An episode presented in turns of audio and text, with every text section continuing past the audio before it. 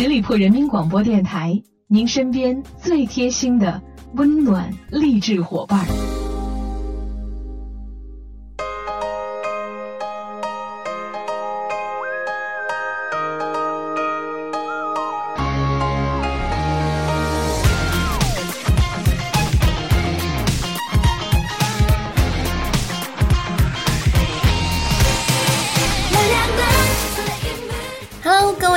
小伙伴们，欢迎再一次光临出发吧好奇心，我是晶晶。四月一号是我们十里铺人民广播电台改版成立两周年的日子。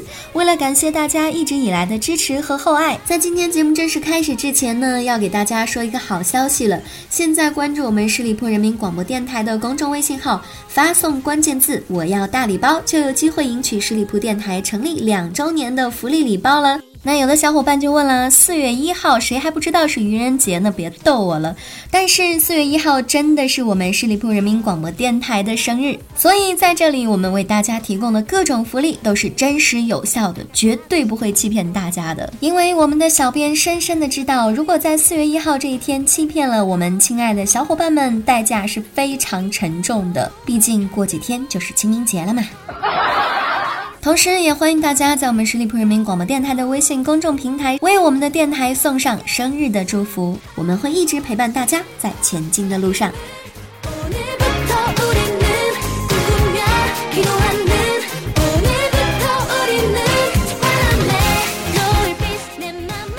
了，花花草草们都活力全开的散发着自己的青春活力。当然了，在这样一个万物复苏的季节，我们的细菌自然也不甘示弱，在这样一个季节里面就变得活跃了起来。所以，小伙伴们赶紧运动起来吧，提升一下自身的免疫力。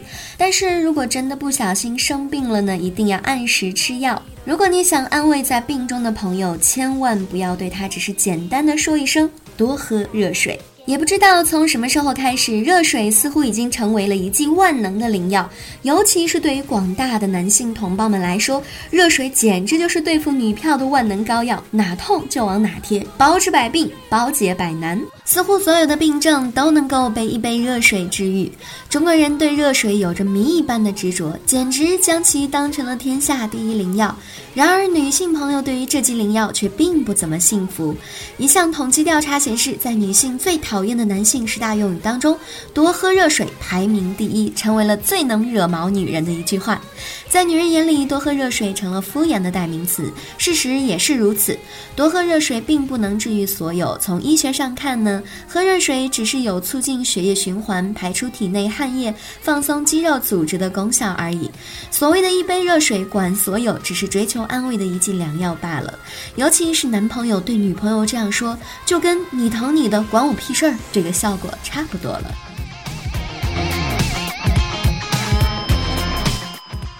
多喝热水之所以成为直男癌们信手拈来的安慰语，与中国人一直喜欢拿着大茶缸子喝热水大有关系。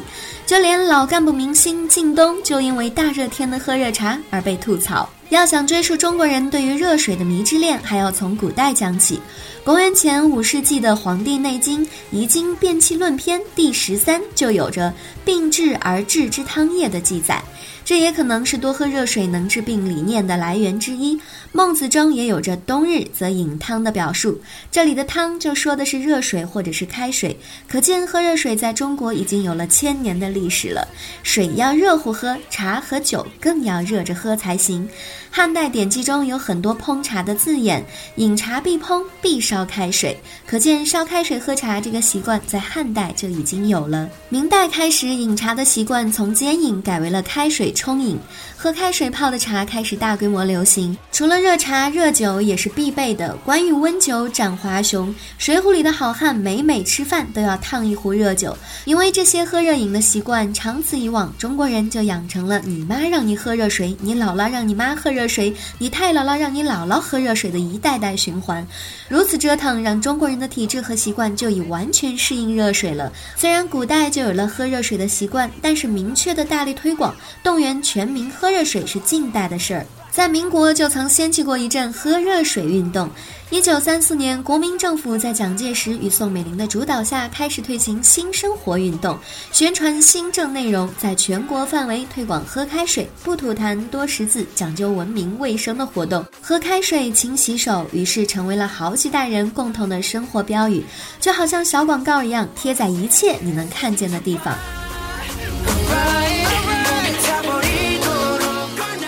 当你从医生手中接过口服药后，一般都会被嘱咐用温水送服。温水服药自有其道理，但并非所有的药都适合用热水吞服。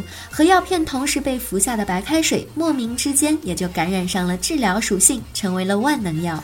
相比而言，西方人就没有喝热水的习惯。到一个欧美餐厅，你要一杯热水不被白眼才怪呢。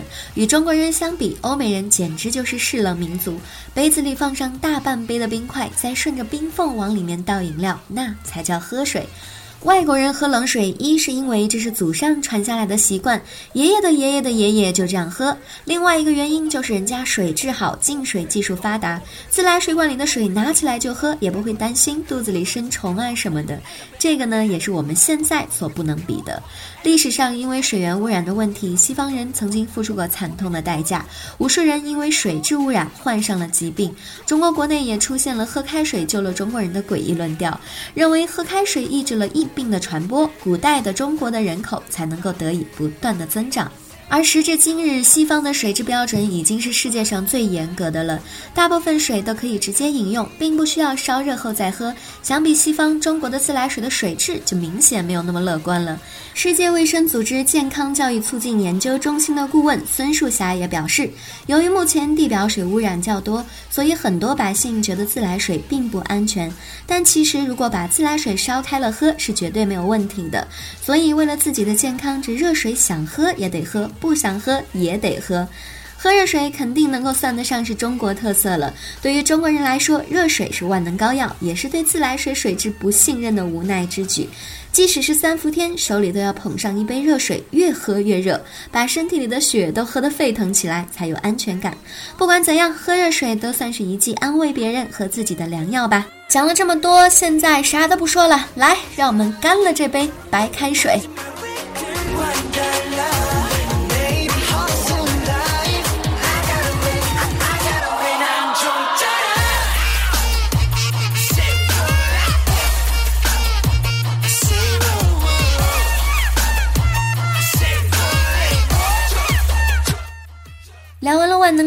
白开水，接下来我们来关注一下口腔。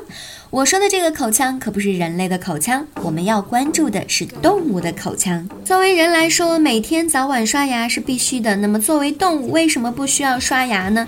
有的朋友就会回答我，因为他们不会啊。其实动物也是需要清洁牙齿的，而且他们在牙齿清洁方面各有高招。千万年的发展呢，让人类对于口腔健康非常的重视。在正常的情况下呢，我们每天都要刷一到两次牙。那么当你每天手握牙刷的时候，后，你是否想过，为什么站在生物链最顶端的我们需要每天刷牙来保持牙齿的清洁，而其他动物不需要刷牙也拥有着坚固的牙齿？首先呢，人类进化并不完善，从远古社会至今，我们的生活环境不断的在改变，但是一些器官的进化却没有能够跟上这种速度，这也就成为了部分健康问题的根源，牙齿便是其中之一。人类的寿命不断的延长，牙齿的使用寿命却没能够增加。所以，我们需要采取一些手段来保养牙齿，让牙齿能够使用更长的时间。另一方面呢，正是因为我们站在食物链的最顶端，爱吃熟食，特别是肉食，而肉食呢就容易残留在口腔里，成为细菌滋生的温床。而牙齿并没有自洁的能力，所以需要我们手动去清洁口腔。许多啮齿类动物的牙齿会一直生长，所以比起洁牙，它们更关心磨牙。如果牙齿太大，会造成无法进食，后果。可想而知，有些动物一辈子都在换牙，旧牙坏了就换新牙。代表动物就是鲨鱼、鳄鱼，还有大象。鲨鱼除了正在使用的牙齿，牙龈里会藏着好几排备用的牙齿。吃素的小动物一般是不会蛀牙的，因为它们吃的是高纤维的植物，就算夹在牙缝里也不会滋生细菌。而且咀嚼粗糙的草可以去除牙垢，而牛、羊、鹿、羊驼这些反刍动物时常咀嚼已经经过胃消化的食物，牙齿负担也自然不会那么重了。像肉食动物的话，它是以生肉为食，需要大尖牙来捕食猎物，撕咬肉块组织，尖牙上面小下面大，牙齿间距也比人类的大，不容易残留。食物，加上它们吃的是生肉，细菌对生肉并不感冒。还有一些动物的牙齿会有一些小伙伴们来帮忙，这是动物互惠共生的一种行为。凶猛的食肉动物在饱餐一顿之后，会张开嘴巴让小动物清理它们嘴里的食物残留。有人帮忙剔牙，自然不用担心蛀牙问题了。鸟类呢是没有牙齿的，鸭子一类的禽类还会吞食沙石来帮助咀嚼，它们从未关心过牙齿问题。最后还是老调常谈，希望各位能够重视口腔清洁，定期做口腔检查。一旦发现牙齿问题，也能够及时就医，保护好我们未进化完善的宝贵牙齿吧。我们的目标就是没有蛀牙。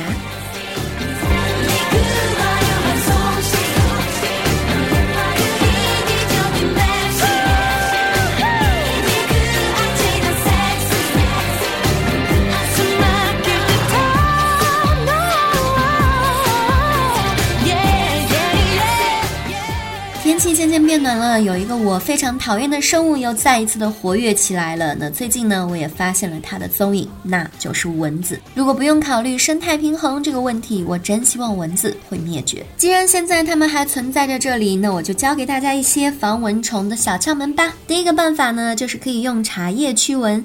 茶叶的驱蚊作用呢，表现在消肿、止痛、止痒上。将用过的茶叶晒干，在夏季的黄昏点燃起来，蚊虫就会仓皇逃跑喽，并且成分天然，对宝宝们绝对无害。第二个办法呢，就是用橘红灯驱蚊，室内安装橘红色的灯泡，这个是因为蚊子害怕橘红色的光线，这样自然能够产生驱蚊效果。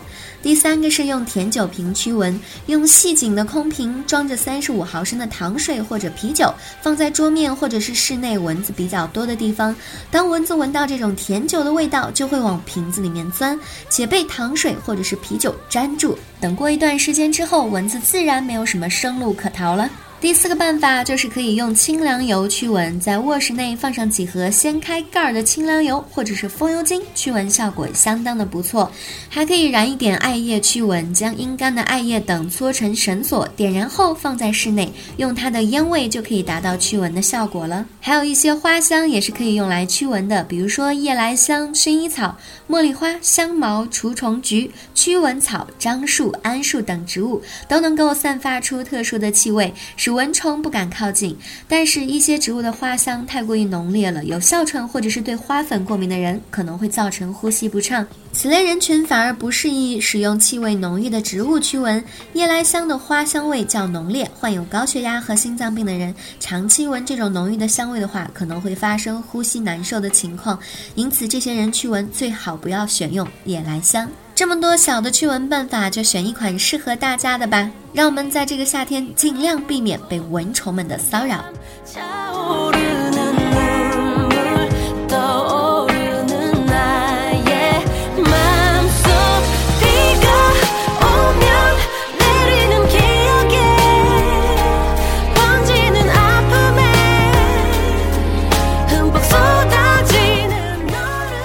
时间里，让我们一起看一下几个常见汉字背后的有趣知识吧。不知道从什么时候开始，有一个表情流行了起来，那就是“囧”。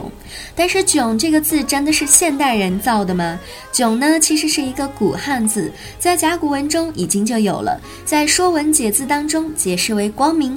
唐代诗人韩愈在《怀秋诗十一首》中用过这个字：“虫鸣始悠悠，月兔窗炯炯”，就是窗户明亮的意思。“囧”字呢也很形象，像因为它的形象就好像一张沮丧的人脸，眉毛呢也耷拉下来了，所以它就被现代的人赋予了更多的新的内涵，成为了网络流行词。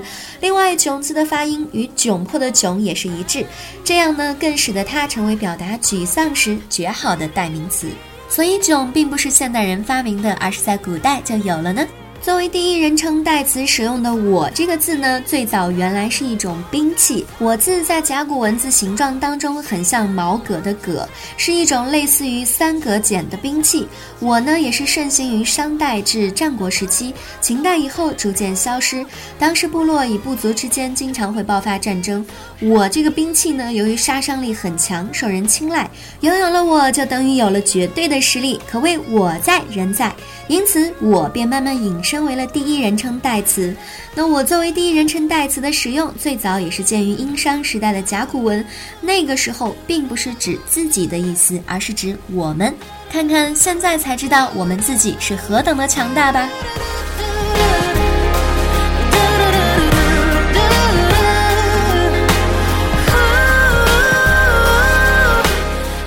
现代人经常用吹牛来形容说大话，但是为什么是用吹牛来形容的呢？吹牛最早是出自于西北的方言，在西北人们将牛皮或者羊皮带吹成气囊，做成皮筏子，作为一种渡河的工具。一定要几个体格强壮、肺活量很大的人才能够吹出这种气囊。如果有人说他能够吹得起牛皮带，大家就会认为他是在说大话，所以吹牛皮就成为了夸口说大话的代名词。还有一种说。说法，游牧民族最重要的财产就是牛马，大家聚在一起，难免要夸夸自家的牛马。久而久之，吹牛的说法自然就流传开来了。有时候呢，我们会用卑鄙这个词来形容一些品行欠佳的人。好了，今天节目当中跟大家分享了这么多小知识，希望总有一款是你喜欢的。节目最后再次感谢大家的聆听，同时也要欢迎大家继续关注我们十里铺人民广播电台的微信公众号，每一天都会有精彩的内容发送给大家。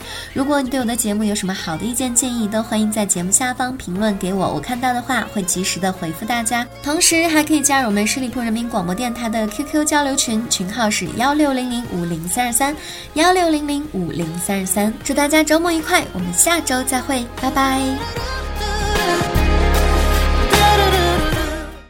本期节目由十里铺人民广播电台制作播出。